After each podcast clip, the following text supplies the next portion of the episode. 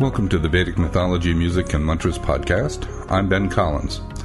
This podcast takes an entertaining and informative look at some of the inspiring and humorous stories of India's Vedic tradition, followed by recordings of Vedic and other mantras being chanted by traditional Brahmin priests. Show notes and other materials can be found at puja.net, P U J A dot N E T. Thanks for joining us.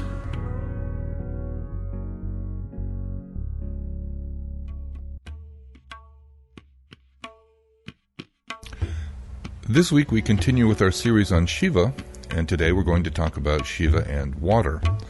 We'll start with the descent of the river Ganga to earth, followed by a quick story about water, and an explanation of the importance of the seven holy rivers of India and their role in the religious rituals known as pujas and yagyas. These days, we think of the river Ganga, or Ganges, as a huge, peaceful, meandering river that flows down from the Himalayas across northern India to the Bay of Bengal.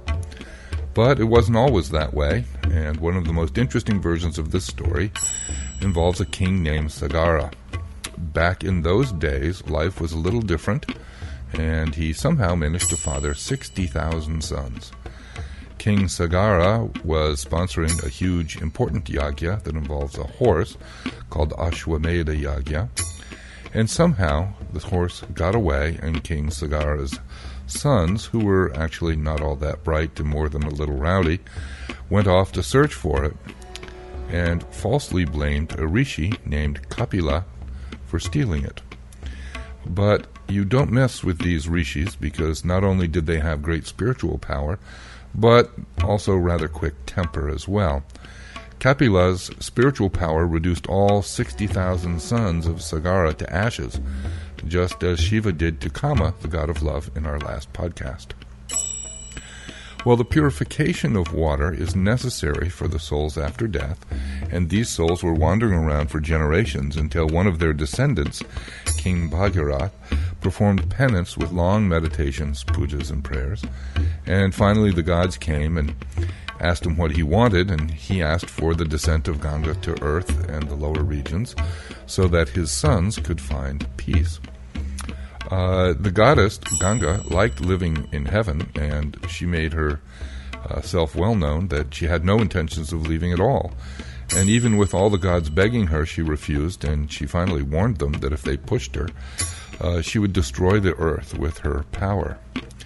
Well, the minor gods were stumped, and they suggest to Bhagirath to go to talk to Shiva, who, as Lord of Destruction, was the only one powerful enough to uh, prevent the goddess Ganga from destroying the earth.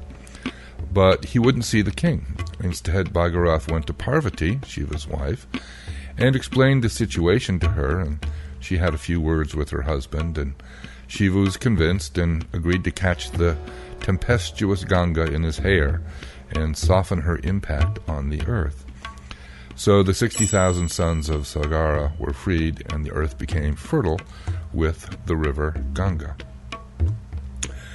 So it's since then that the river Ganga flows through Shiva's hair and it caresses the earth gently, providing spiritual and material sustenance for people along her banks. And as a side note, it's sort of amusing that there are stories that say that Parvati is rather jealous of Ganga because Ganga is always caressing Shiva as she flows through his hair. And it's interesting to note that in a yagya or formal puja performance, there's always a pot of water, usually with some mango leaves and a coconut on top. This pot is called a kalash pot, and in the Vedic tradition, the divine presence can be invoked in five substances. First, the priest's body, the darba or kusa grass, water in a kalash pot, a murti or statue of a deity, and a yantra diagram. In the yagya or puja, the priests begin with Ganesh puja, always, and follow that with a puja to invoke the deity in the water pot. So, first, they honor the seven holy rivers of India the Ganga, Narmada, Kaveri, Saraswati, Godavari, Sindhu, and Yamuna rivers. Then they invoke the Lord of Water and Oceans, Varuna, to come and bless the water, thus converting it into Ganga water. and only after that is the water sufficiently purified so that the main deity of the yagya or puja can be invoked. Abhishekam is a religious purification ritual that takes place after a homam is completed. Deities like Shiva are always hot because he's so busy destroying everything that needs to be destroyed. So the tradition is to pour cool liquids like milk and yogurt and sandalwood over him in the form of the Shiva lingam. And if you are ever in India, you can see Abhishekam taking place in temples all the time. And if you are able to arrange for a large scale private yagya called a homam or fire yagya to have that performed for you, you can ask the priests to do abhishekam on you. And the priests will take the contents of the water pot or water pots that are used in the puja afterwards and pour it over your head. And it is an absolutely amazing experience of spiritual purity. Uh, you'll feel completely cleansed and renewed, and it's uh, not only is it memorable, but it leaves no doubt about the effectiveness of mantras and the purity and power of sacred water. A long time ago, there was a tradition for renunciates to perform a rather strenuous ritual called Kshetridahanam, which consisted of a pilgrimage from Kasi, known as Benares, which is Shiva's city in the northeast of India, to Rameshwaram, site of a famous Shiva temple, and back and the idea was to carry water from the Ganges in Varanasi to Rameshwaram in order to perform Abhishekam for Shiva there. Then the pilgrim would walk back to Kashi carrying soil from Rameshwaram to be deposited in Kashi. This journey was over 2,000 kilometers each way. Now, the sadhu, or wandering mendicant, would carry the water in their traditional water pot called a kavadi. One day, a pilgrim named Ekanath was getting close to Rameshram on his pilgrimage, but it was summertime and the, so- the hot sun was beating down on the sand and burning his feet and making everybody pretty miserable. But there were only five more miles to go before he could reach his goal in Rameshram. As he's walking along, he sees a donkey who's fainted on the sand and it's lying on its side, its tongue hanging out, completely parched due to thirst. Ekanath feels pity on seeing the plight of the donkey, and he takes the water he'd been carrying in his kavadi and offers it to the donkey, who soon recovers and eventually wanders off. The other pilgrims who had come with him get angry and yell at him, saying, Are you nuts? You've offered the holy water of the Ganges that was meant for Abhishekam to Lord Shiva to a worthless common donkey? Get out of here, you're a fool. Ekanath replied that the Lord Shiva, whom I honor and adore, has come to me in the form of a donkey five miles before our destination and has graciously accepted the water I've bought for him. That's the way I see it. And that thought, that gesture, and the ability to see and honor divinity in any form is true spirituality. So now we're first going to hear a Ganga Stotram, uh, a melodic hymn that tells the story of Ganga and her descent to, to earth to take the form of the Ganga River. And then we will hear Moulav Ganga Slokam. Now, a slokam is a song or a verse that's written according to certain grammatical rules, and in this case, it's sung by two giants of South Indian spiritual or Carnatic music, Semmangudi Srinivasa Iyer and M.S. Subbulakshmi. And it's difficult for me to describe just how famous these two individuals are in their field. They're absolutely giants. Semmangudi was quite old when this was recorded, my guess is well into his 80s. And MS Subbulakshmi uh, seems to be quite young, judging from her voice, although she died a few years ago, uh, well into her 80s. The recording quality is not all that great because it's quite old, but if you stick with it for a minute, when you hear Subbulakshmi's voice, you will understand the charm and why I'm including it here. This is genuinely traditional South Indian spiritual music, oftentimes called Carnatic music. Hope you enjoy it, and thanks for listening, and we'll see you next time.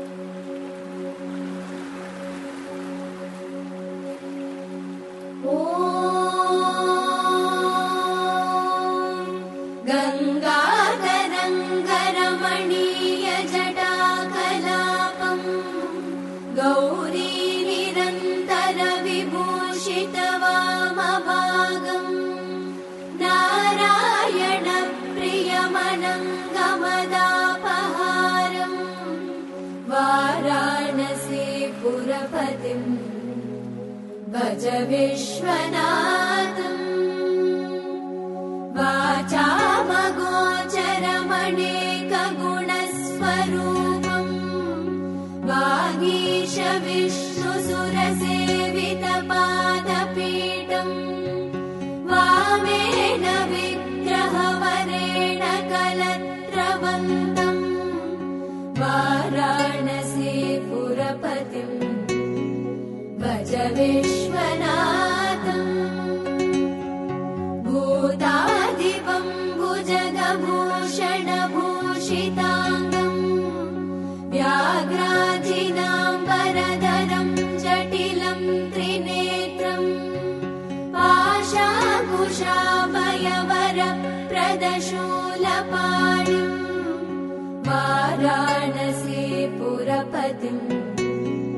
भज विश्वनाथम् शीतां शुशोभितकिरीटविराजमानम् बाले क्षणानलविशोषितपञ्चबाणम्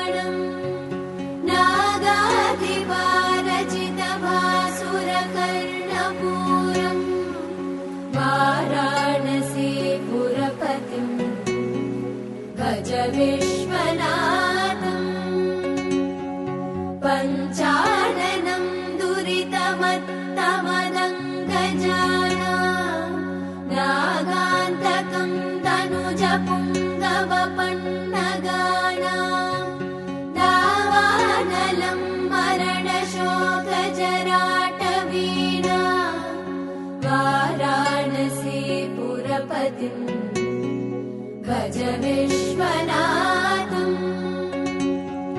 तेजोमयम् सगुणनिर्गुणमद्वितीयम् आनन्दकन्दमपराजितमप्रमेयम्। नागात्मकम् सकलनिष्कलमात्मरूपम्। वाराणसी पुरपतिम्। भज विश्वनाथम् रागादिदोषरहितम् स्वजनानुरागम् वैराग्यशान्तिनिलयम् गिरिजासहायम् माधुर्यधैर्यसुभगम् करलाभिरामम् वाराणसी पुरपतिम् भज विश्वनाथम् परिहृत्य परस्य निन्दा।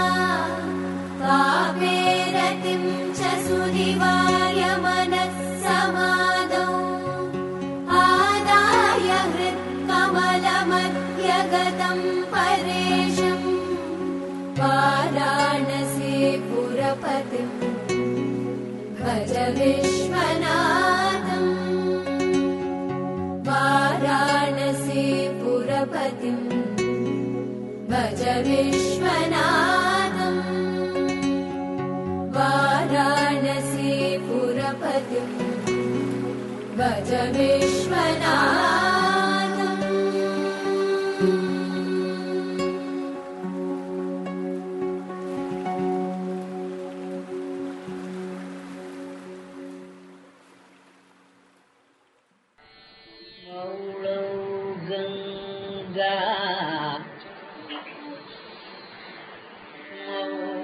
मौलौ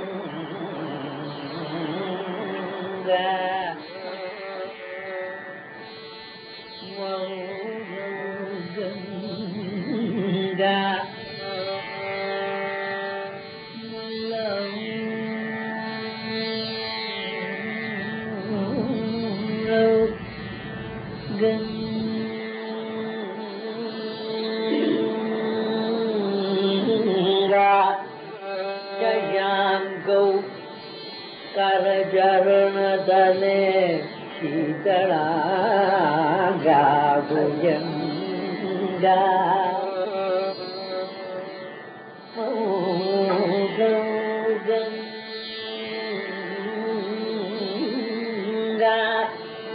कजा गऊ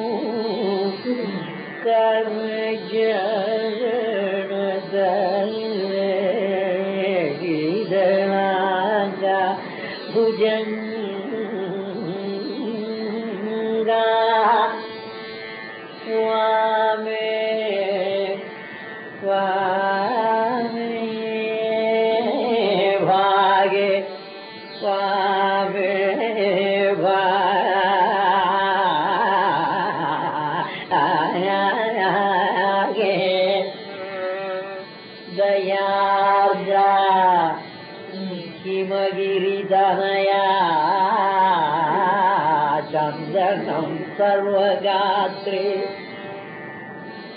इत्थम् ईदम् प्रभूतम् तव कनकसभानाथसोमु पशति चित्ते निर्वेदतप्ते यदि भवति